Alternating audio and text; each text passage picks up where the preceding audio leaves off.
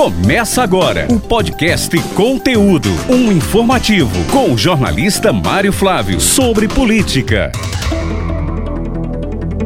Nesse podcast, a gente vai trazer uma entrevista que eu fiz com o deputado estadual João Paulo Costa. Bom dia, Mário Flávio. Bom dia a todos os ouvintes da Rádio Cidade de Caruaru, do programa Café, Forró e Política. Gosto sim, amigo. Todo dia pela manhã não tem como não tomar um café, né? Eu, eu gosto bastante, sim. Então vamos começar esse nosso cafezinho aqui batendo um papo sobre o seu mandato, né? É, vocês pegaram uma, uma situação atípica é dessa pandemia, situação que quando a gente achava que ia melhorar, ela volta a estaca zero e, e tudo de novo, né? Começa a ficar complicado. Então, deputado, qual a avaliação que o senhor faz do seu mandato durante esse período? Isso, Mário. Eu acredito que tivemos uma atuação muito relevante né, no combate à pandemia do coronavírus. Apresentamos vários projetos de lei que se tornaram leis importantes no Estado. Eu costumo dizer que o parlamento tem feito um trabalho muito relevante nesse momento, tem cumprido um papel muito importante, tem se reinventado, né? A gente está fazendo sessões é, de forma remota, mas eu quero aproveitar é, o seu programa, Mário, para citar algumas leis de nossa autoria que estão em vigor no nosso estado, né? Tem uma lei de nossa autoria que determinou que todos os estabelecimentos comerciais de Pernambuco contenham dispensadores de álcool em gel, né? Para a população, ao sair de casa, poder se higienizar. Também tem uma lei de nossa autoria em vigor no nosso estado que determina que as farmácias e drogarias do estado de Pernambuco recebam as receitas médicas de forma remota. Né? O consumidor pernambucano que precisar é, comprar um remédio, ele vai enviar a receita ou através de um e-mail ou através do WhatsApp e vai evitar que o consumidor tenha que se deslocar às farmácias e drogarias nesse momento. Também apresentamos um projeto que hoje é lei no Estado, porque eu estava acompanhando, Mário Flávio, muitos golpes acontecendo na internet, pessoas vendendo é, exames de Covid-19 sem nenhuma autorização, e eu apresentei um projeto que regulamentou todos os locais que vão poder, de fato, vender é, e fazer exames de Covid-19, que são laboratórios né, de análises clínicas, hospitais, enfim. Também tem uma lei de nossa autoria que determinou medidas infectocontagiosas em asilos. Né? Todos os asilos vão ter que ter é, cabines de desinfecção, por exemplo, porque a gente sabe que os idosos têm uma possibilidade de contágio, infelizmente, maior, né, por conta da idade e tudo. E eu apresentei esse projeto, que hoje é lei no Estado, que vai criar todas essas medidas preventivas nas casas de repouso, nos asilos e é, todas as instituições de acolhimento e permanência de idosos do nosso estado.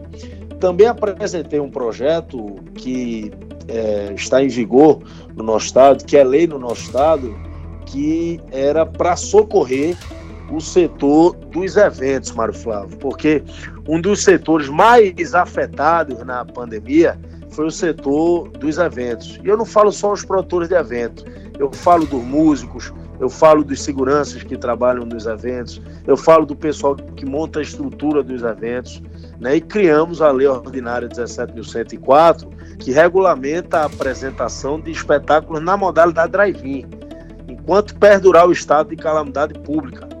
Né, para a população, é, para os produtores de eventos, para os músicos poderem se apresentar é, e a população ficar dentro dos, dentro dos carros né, assistindo. Enfim, então tem várias leis de nossa autoria é, em vigor no nosso estado de combate à pandemia e também para minimizar os efeitos econômicos no nosso estado. Tem uma lei de nossa autoria que determinou que no âmbito do estado de Pernambuco, é, todas as empresas aéreas, todas as agências de turismo tenham que cancelar ou remarcar as passagens aéreas e os pacotes de viagens que tenham sido comprados durante a pandemia. Porque o consumidor pode ter comprado um pacote antes da pandemia e ele desistiu de viajar por algum motivo e pela pandemia, logicamente, né, por conta da pandemia, e é, ele pode remarcar sem nenhum custo é, ou ser reembolsado pelas agências de turismo. Então, são várias medidas de nossa autoria para combater essa crise sanitária que assola o nosso estado, né, o nosso país.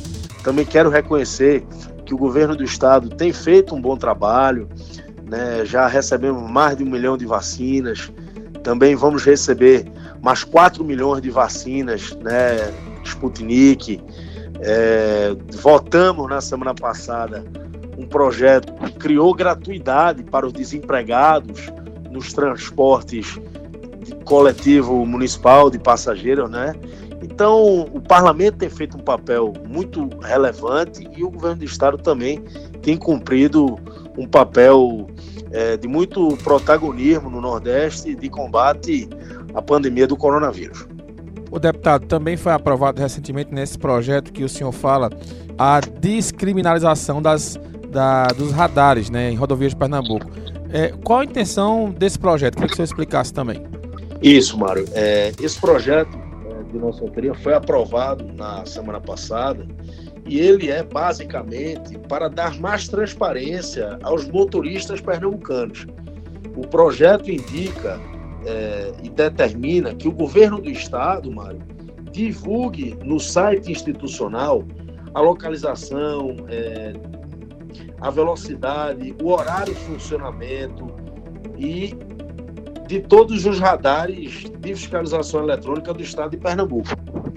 Vai evitar né, que o consumidor é, passe por alguns trechos sem saber que tem um radar, por exemplo, e vai dar mais segurança aos motoristas pernambucanos. Né?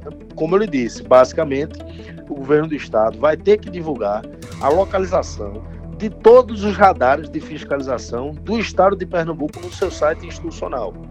Então, isso vai dar mais transparência e segurança aos motoristas pernambucanos. Né? É uma lei que seguiu para a sanção do governador do estado.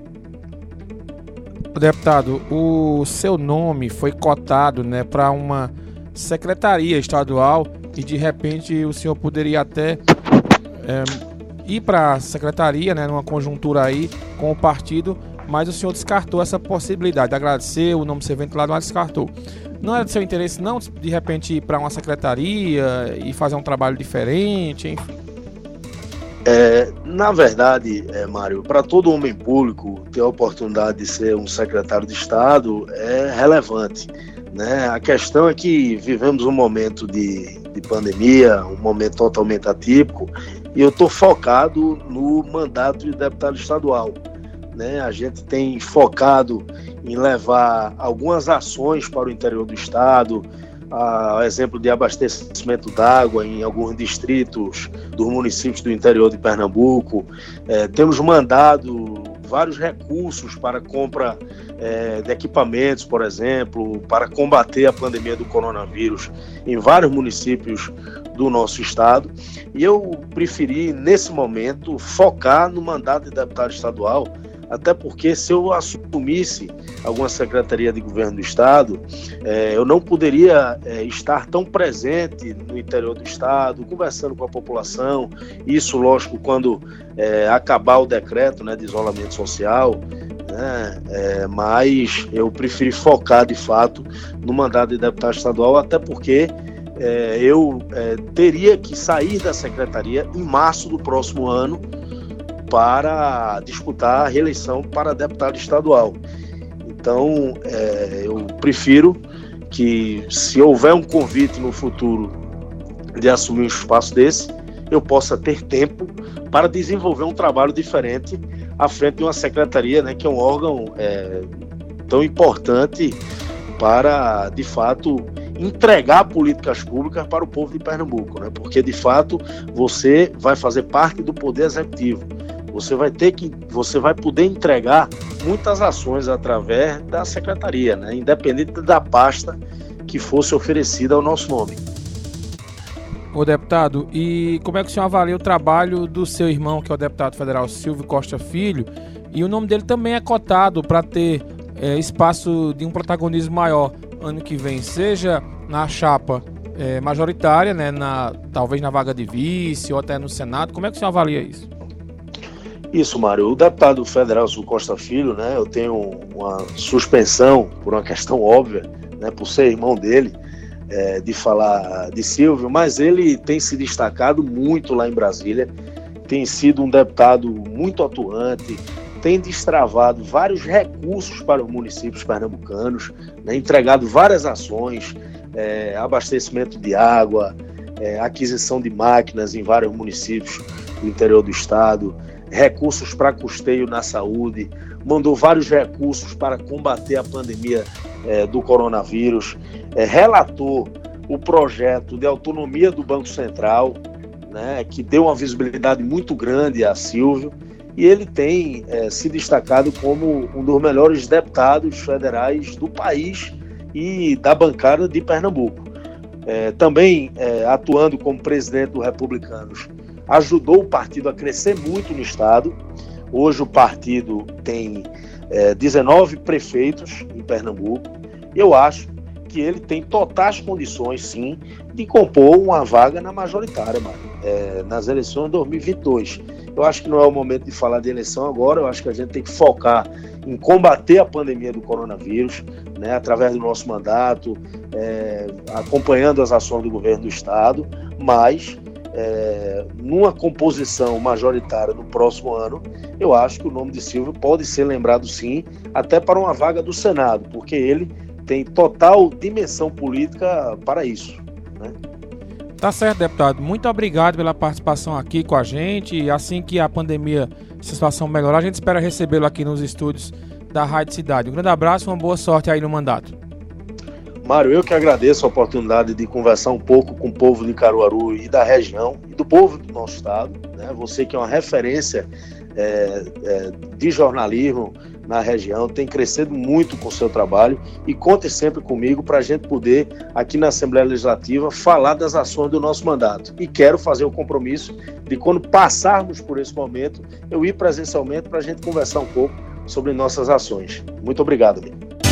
Você ouviu o podcast Conteúdo, um informativo com o jornalista Mário Flávio sobre política.